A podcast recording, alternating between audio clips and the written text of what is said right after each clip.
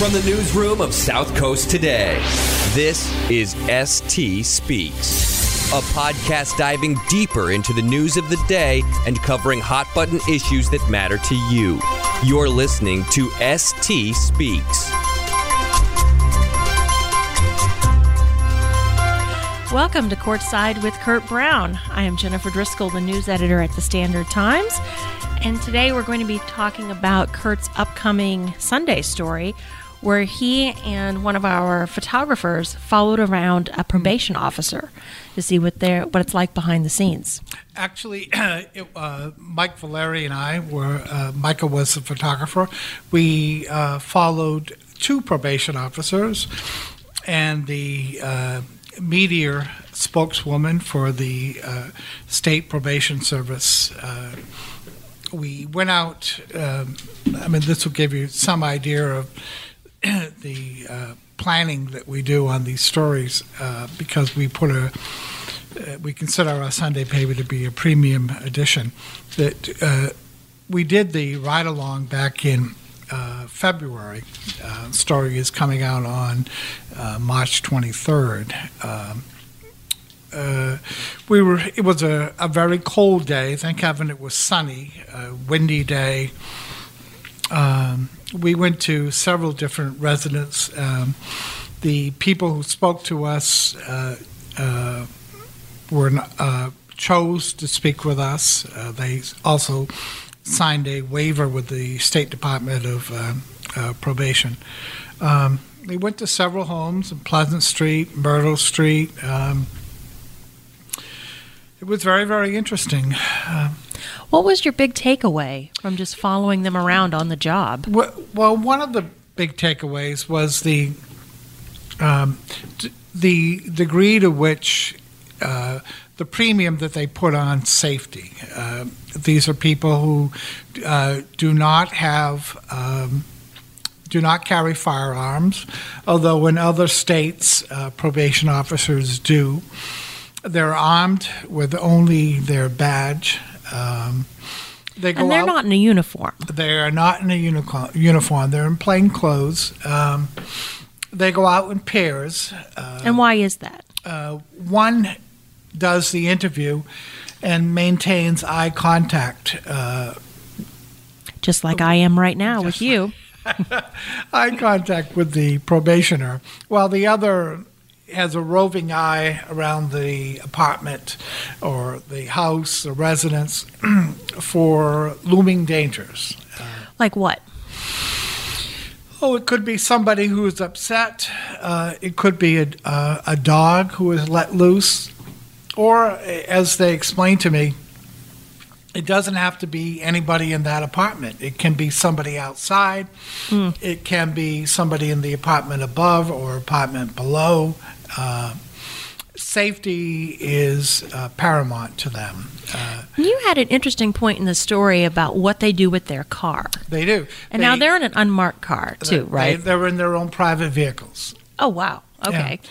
So they park beyond the residence. Um, in case something happens, they will just exit the home and get in their cars and their vehicles and leave so they don't have to drive past the home again. Ah, okay. Uh, before they get out of their vehicles, they uh, take a good um, look at the neighborhood, uh, see if there's any problems. Uh, they don't get out of their vehicles until they uh, are certain that they're that it's safe. Uh, if they don't feel right, they said they can always return with a police officer who is armed.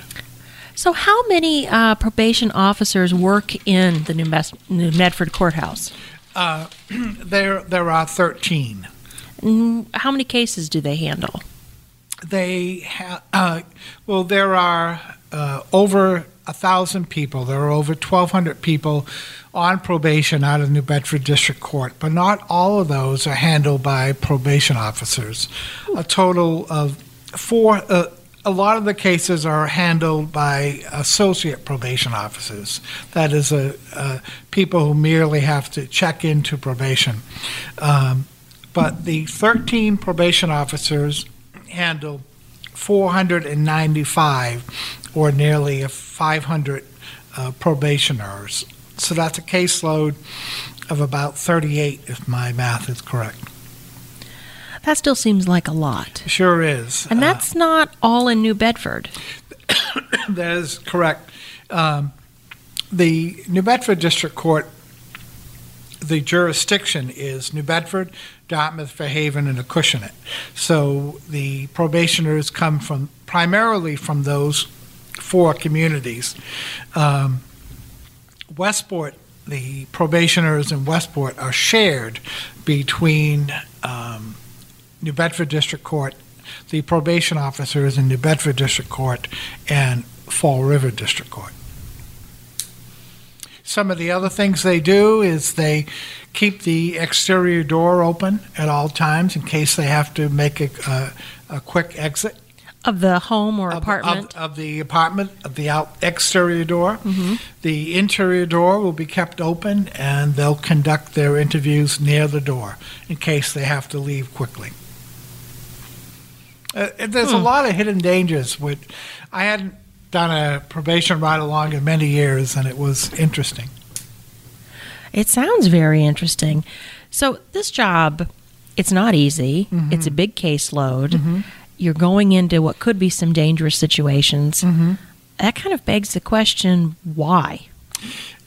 I think they're all uh, caring people who want to set people on the right path. Uh, uh, these are uh, people who believe in second and third chances, and uh, uh, they feel that there's good in people, and uh, because you've made a mistake, uh, with help and guidance, uh, supervision, uh, the hope is that they'll get back on the right path.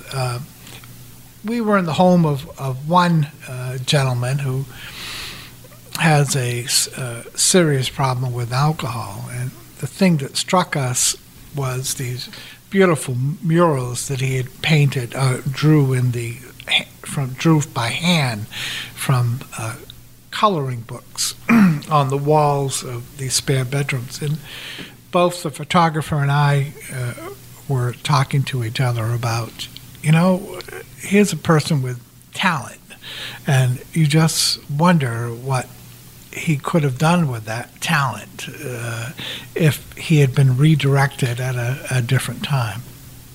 At an earlier point in his Co- life? Correct, yeah. yeah. And it's not to say that, that, that he, uh, he still can't have uh, uh, achieved success.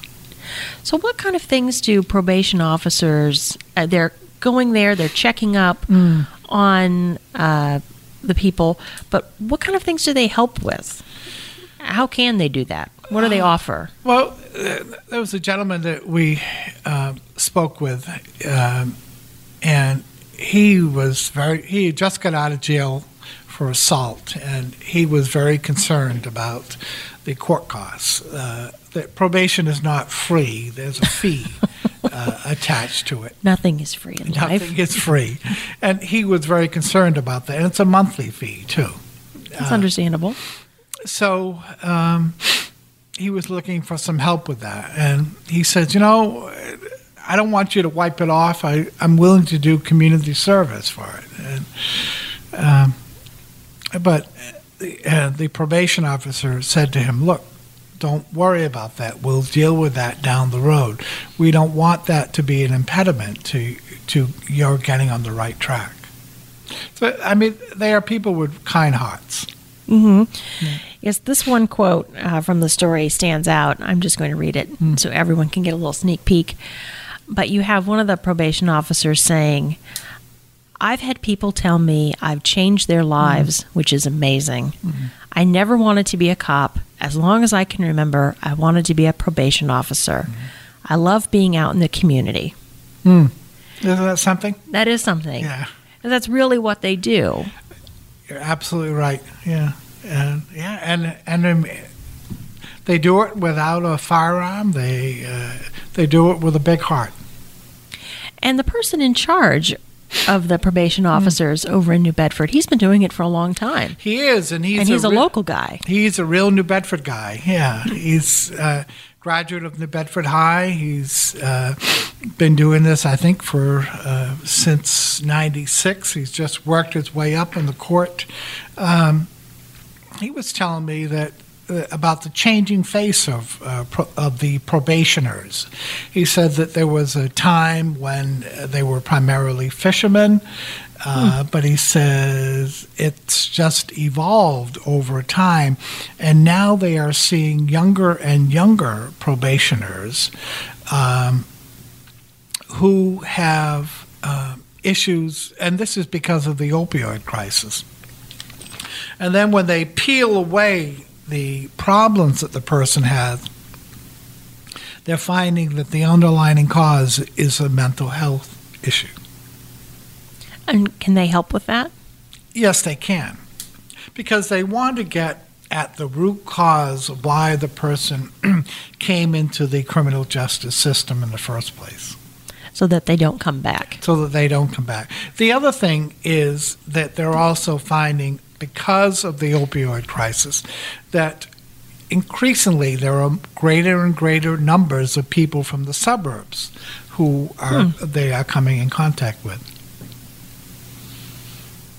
So this is not just a New Bedford problem. As we all know about the opioid crisis, that it's it doesn't distinguish against it doesn't discriminate against anyone. Wow. Hmm.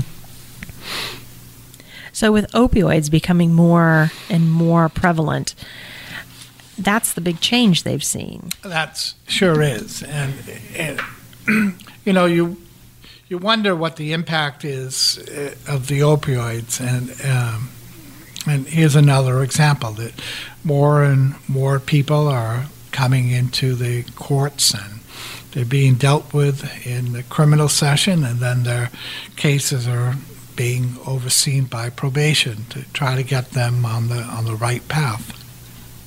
How long? Uh, does it kind of depend on how long they stay with someone on a case? Um, What happens when you go off probation? they they- don't follow up. Uh, once you're off probation, you're off probation.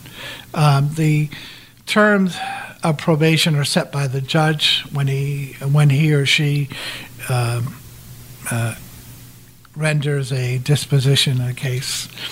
That's why you'll see in stories um, uh, three years of jail time and then um, three years of probation. So you really get to know someone. Oh, you sure do, yeah. Also, in the story, you had mentioned a case uh, about a woman, and I thought it was interesting at the time when the officer first encountered her. Yeah. She was just pregnant, mm. but then she brings up the point that she has seen her in positive situation later on mm. doing well. Do we want to talk about that? I don't know. Do you want to save it? It doesn't matter to me.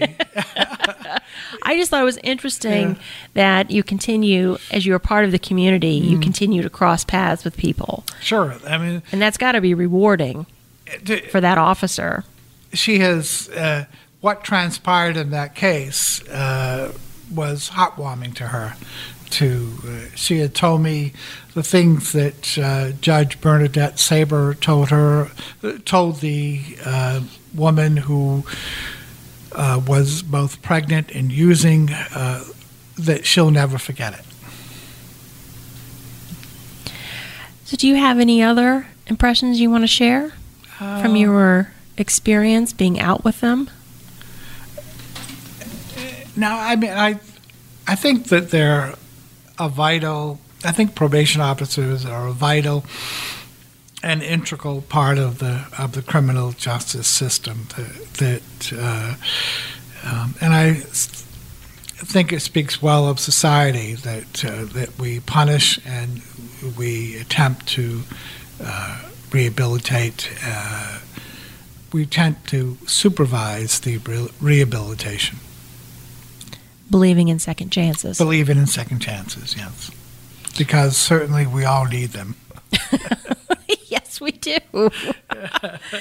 All right. Well, you can read all about Curt's experience with the ride along and more about the people he met along his journey and what the probation department does in New Bedford District Court coming up in Sunday Standard Times.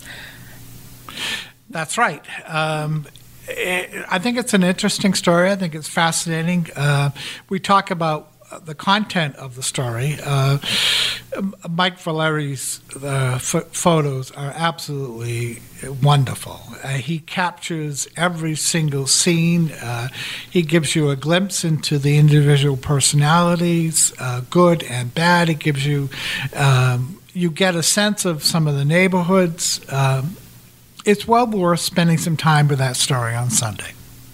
Absolutely. And if you were curious about what those murals look like that uh, Curt referenced, Mike has pictures of them. He, and he does, yeah. So you can check them out. Uh, there will also be video there with is. the story. Yep, there's, a, there's a video interview with the chief probation officer. Very good. So you can find all of that in the Sunday Standard Times and also on southcoasttoday.com and our Facebook page. Uh, absolutely right. so, on that note, thank you for joining us and thank you for being here, Curt. Thank you for having me, uh, Jennifer.